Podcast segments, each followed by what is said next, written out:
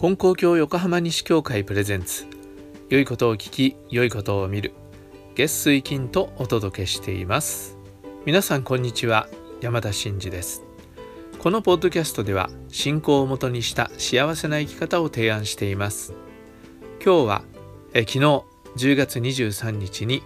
金光教横浜西教会でお仕えした池上金光大臣大祭でのお話をお届けします。テーマは神様がつきまとってさせてくださるですどうぞお聞きください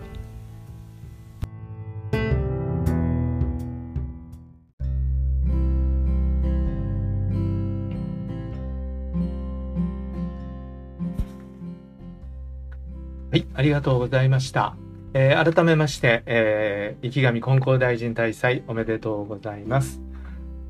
えー、ご大祭にあたりまして少しお話をさせていただきたいと思います。今日は、えー、教祖様のお祭りでありますけれども、えー、教祖様の教えてくださった新人というのは一体どういうことだったんだろうかということをね改めてお話ししたいと思うんです。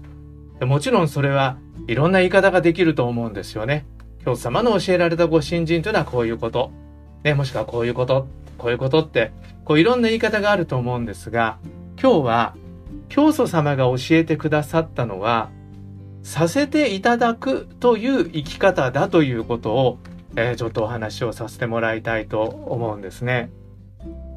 で根高教のことをねよくいろいろ説明する時に根高教っていうのはあの迷信とかそういうものに一切こだわらない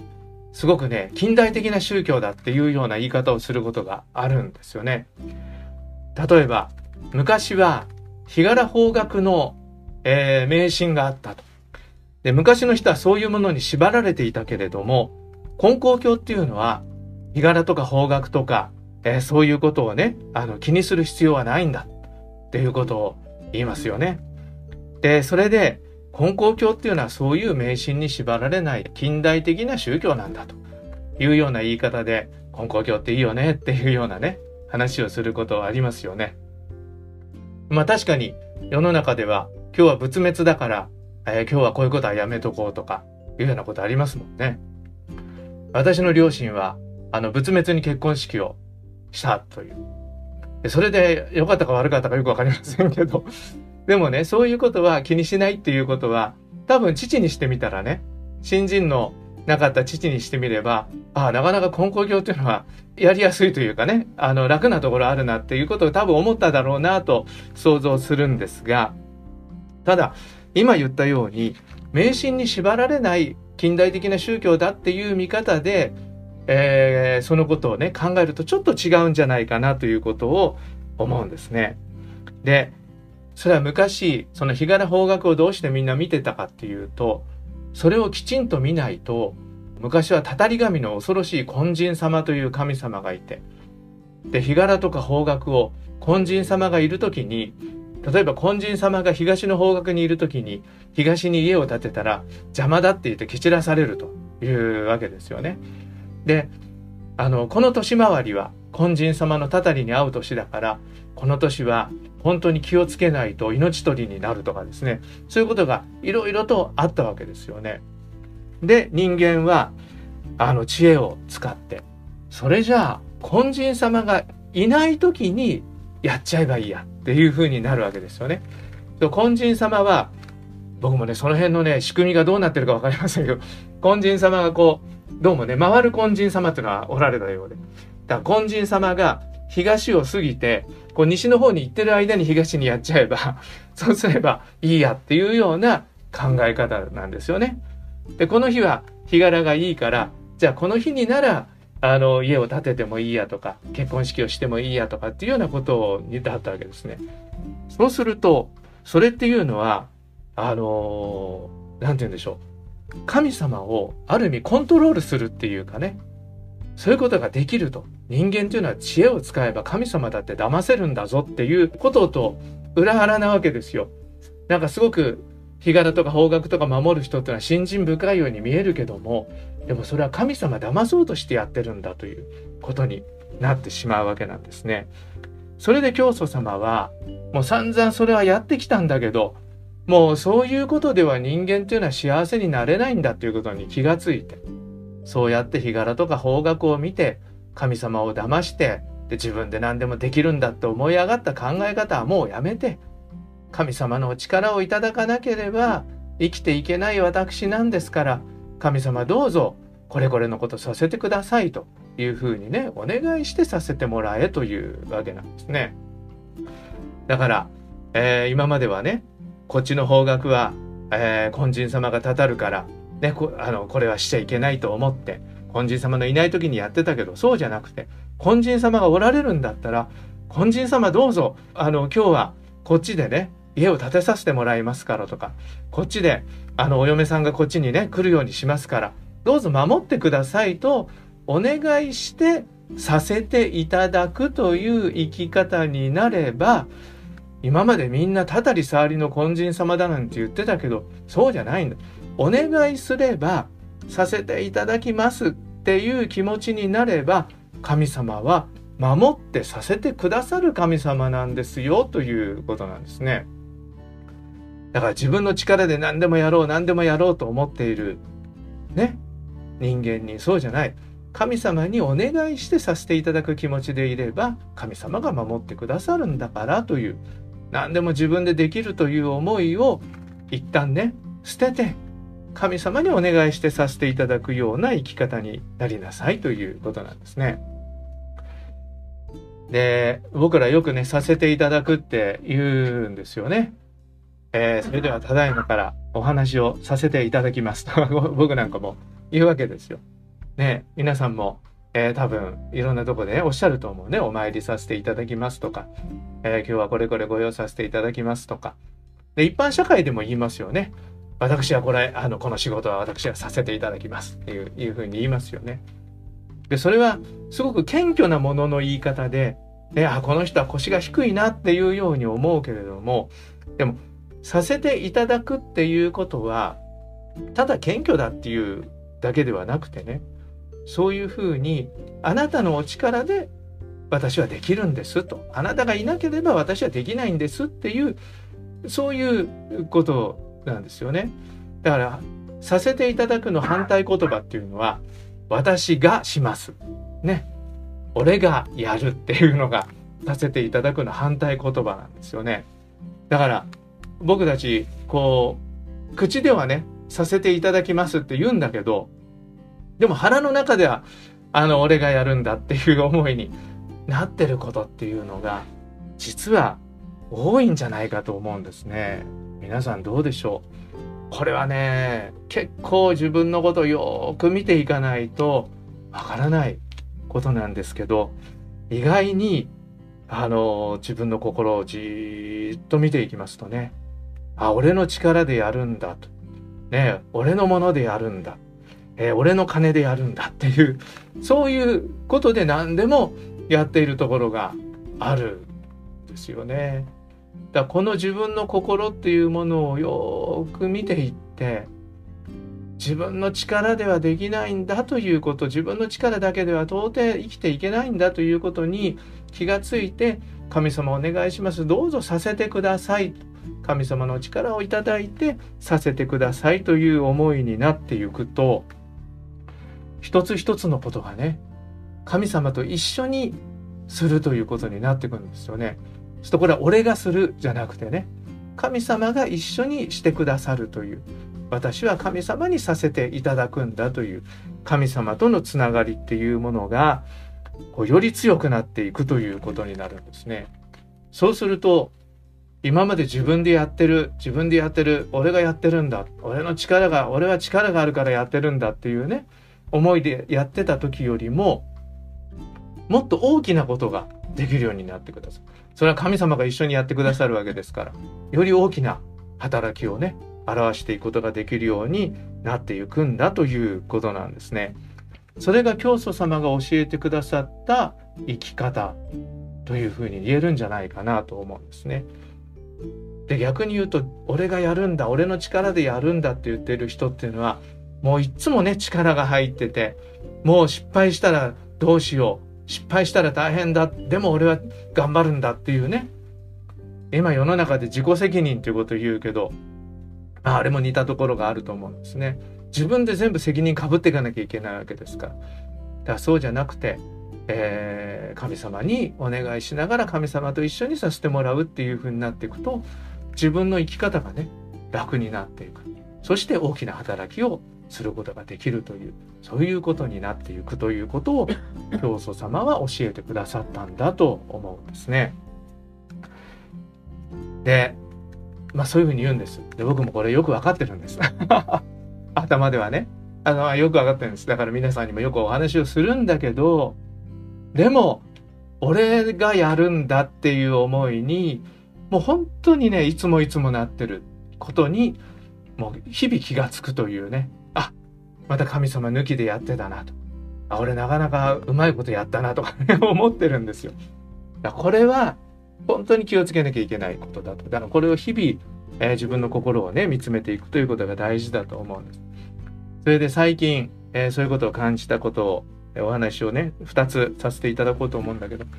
でこのさせていただくっていうのが、まあ、今申し上げたのは神様にさせていただくということですけど、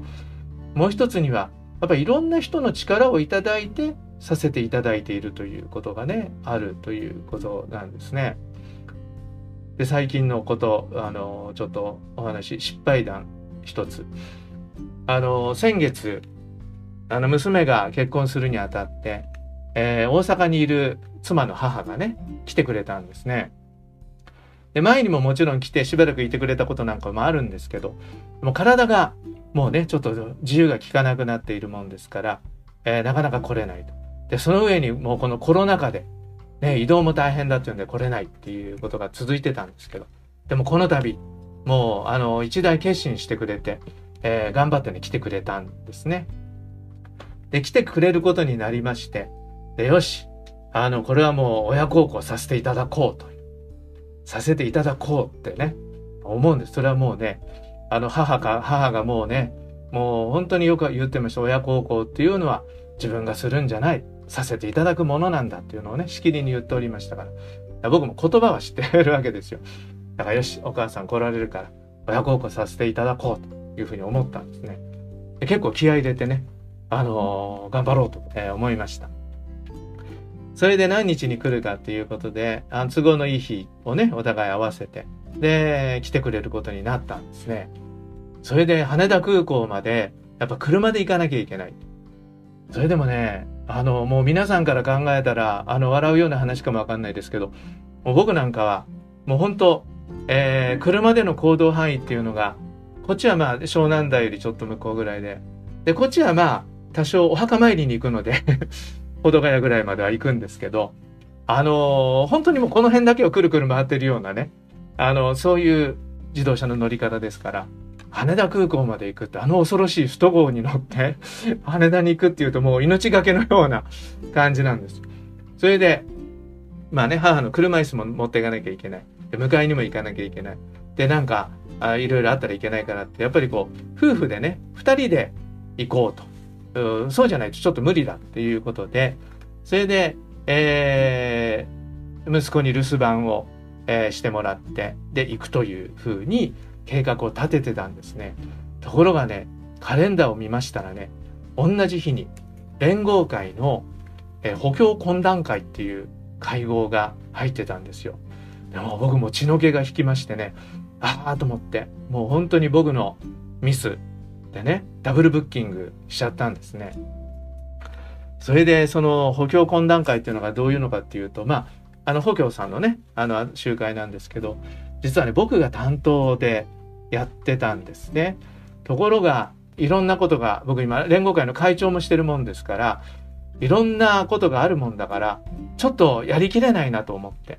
それで、えー、その、一緒にね、お世話してくださることになってた信者さんに、あの、お願いして、ちょっと申し訳ないけど僕やりきれないから、この日にち決めたりね、あの内容を決めたりをやってくれませんかって言ったらその方が「あ分かりました。あのいいですよ。やらせてもらいます」って言って。で先生はあの当日だけ出てきてくだされば結構ですからって。言われたもんだから「分かりました。もう当日だけはちゃんと出てご用させてもらいます」って言ってたんですね。そしたらそういう事態になってだからもうあどうしよう。どうしようって思いましてね。で困ったな。もう最悪羽田からタクシーでここまでやるといくらかかるかなとかね。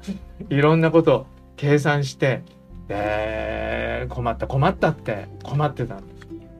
でもね困った困ったばっか言っててもいけないと思って、えー、神様にお願いして。それでも正直にねそのご用してくださる信者さんにあの話をしたんですよ。実はこうこうこういうことでね僕のミスででこういうことが重なってしまってというふうにで申し訳ないけど僕の代わりに他の先生をお願いして出てもらうということであのやっていただけませんかって言ってね。まああのありがたいですね。新人してる方っていうのは。ね、いやいや困りますよ。ちゃんと出てもらわなきゃって。あなたはどこまで人に押し付けるんですかって言われてもね。お仕方のないとこなんだけど。分かりました。もう先生どうぞ親孝行っていうのはねできる時にしとかないといけませんからって言ってくれまして。それで、えー、さあの許してくれたんですねそれでじゃあ代わりのねあの先生受けてもらわなきゃいけませんからそれである先生電話したら、まあ、僕よりずっと先輩の先生ですけど「あいいよ空いてるよ」って言ってすごい張り切って資料まで作って言ってくれたんですね。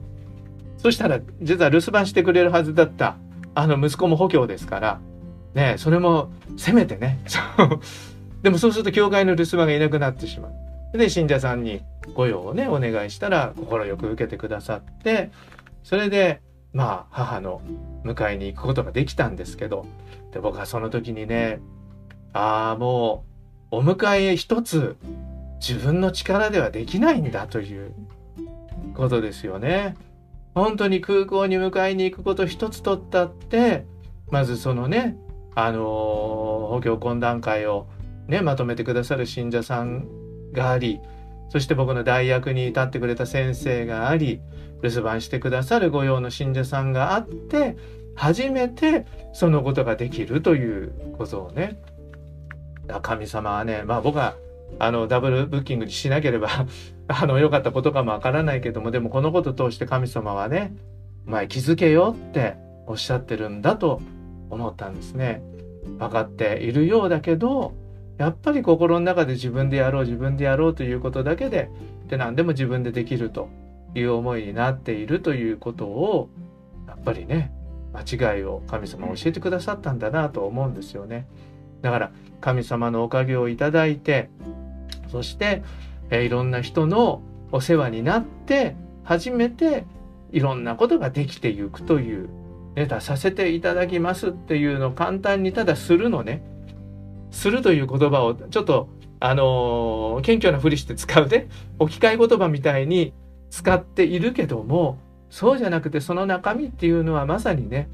神様のおかげでいろんな方のおかげで私はこれがさせていただけているんですっていうものがあるということなんですね。それとこの間10月1日2日にご本部で神奈川山梨布教130年のご霊地集会という、ね、会合ができました。でこれはもうあのコロナ明けにきっと明けてるだろうから今までお参りできないでみんなねご本部お参りできなかったから、それはもう喜びさんでね、集まろうっていうことで企画を始めたんですけど、まあ結果としては、あの、まだね、コロナ明けというわけにはいかなかったんですけど、それでも大勢の人が参加して、えー、大勢の方が雇用されて、立派な集会ができたんですね。本当にね、今回この集会できたことはありがたいな、ありがたいなって思うんですね。もう願い以上のものができたと思うんですね。でそれは今回ほどいろんな人たちの力がこう総合的にね合わさってみんなの御用で一つのことが成就してるっていうことをねもう肌身に感じたのはねこんなに感じたことはないと思うぐらい立派な集会になったんですよね。でもう今回はあのもちろんおかげをいただいてのことなんですけど僕はね割とね自分がやらなきゃ自分がやらなきゃっていうのが強いんですよね。自分ができないことがあると、あ、どうしようどうしようって思ってしまうんですよ。でも今回はもう自分ができないことはあのあったとしてももうねあのすいませんあのこれやっていただけませんかっていうようなことでお願いしながら、えー、みんなでやっていくというみんなで作り上げるっていうことを願いとしてあの進めていったもんですから本当にねいろんな方が関わっていろんな方がベストを尽くして一つのことがね出来上がったんですね。で僕は本当今回この集会を通してもあさせていただくということなんだなと思ったんですね。神様のおかげをいただくということといろんな人のあの力をいただくというもうね参加してくださった方があり、えー、参加を呼びかけてくださった教会長先生たちがあり、えー、御用をね、えー、担ってくださった方たちがありというそういう中でできていくという改めて思いましただからね僕は連合会長という御用をいただいているけども会長というこの御用っていうのはまさにねさせていただいてきたんだなということをね改めて、えー、2期目の今度終わりに今来てるんですけど改めてねそういうふうに思わせてもらいましたでこういうことっていうのは本当みんなそういうところがあるんだと思うんですよ。ね、皆さんそれぞれにいろんな立場があると思うんだけどもその皆さんの立場一つ一つ社長さんであったり社員さんであったり先生であったり生徒さんであったりお父さんだったりお母さんだったり、ね、お店屋さんだったりお客さんだったりいろいろな立場なんだけどでもそういうそれぞれ違う立場がみんなやっぱりさせていただいている立場なんだと思うんですね。おかげをいただいてこれこれができる、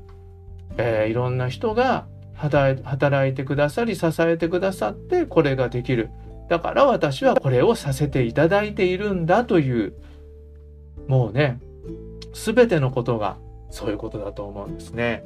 自分の力で自分の裁量でやっているんだって思ったらそりゃ罰が当たるって思いますよね。まあ、今後は罰が当たらない神様だけど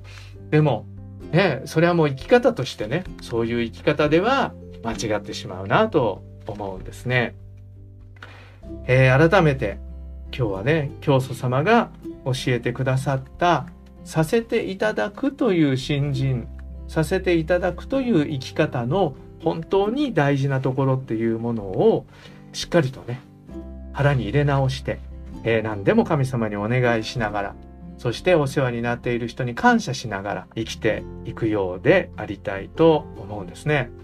で教祖様の見教えを一つね読ませていただきますけども、えー、教祖様は「商売するというから神は見ておる」「商売させていただくという心になれば神はつきまとってさせてやる」とおっしゃってるんですね。でこれ商売っていうと商売人だけの話かと思うけどそうじゃなくてこの商売は〇〇ってしてね何でもねここに入れたらいいと思うんですよ。ね、仕事をするからというから神は見ておると。仕事をさせていただくという心になれば神がつきまとってさせてください。勉強だってそうですよね。勉強するっていう、するっていうのは私の力でですからね。私がやります。言ってると神様は手出したくっても出せないでこう見てられるっていうわけですよ。まあ、こう見てないですよね。もう手出したいからこうやって見てられるんだけどね、させていただくって気持ちになったら神様がスッとね、それはもう自分の方がさせていただく構えになるから、神様がね、させて、付きまとってさせていただけるようになる。もう本当、些細なことだってそうだと思うんです。買い物をするというから、神は見ておると。買い物をさせていただくという心になれば、神が付きまとって、いい買い物をさせてやるっていうことになりますよね。本当もう一つ一つ皆さんのなさることをあのこのね〇〇に当てはめてえー、〇〇させていただくという心になって神様につきまとっていただくという、えー、ことを、えー、どうぞそのおかげをねいただいていていただきたいと思います。教祖様が教えてくださったのはそういうことだと思いますね。自分だけでできる自分の力でできるという気持ちをね捨てて神様どうぞさせてくださいという気持ちで神様と一緒に生きていけば安心だという、えー、これ以上の安心はないと思います。どうぞその生き方を一層ね、自分の心をよくよく見ながら進めていければありがたいと思います。えー、今日の五大祭、えー、そういう生き方をね、えー、さらにというそういう一つのきっかけにしていきたいと思っております。はい、ありがとうございました。どうぞよろしくお願いいたします。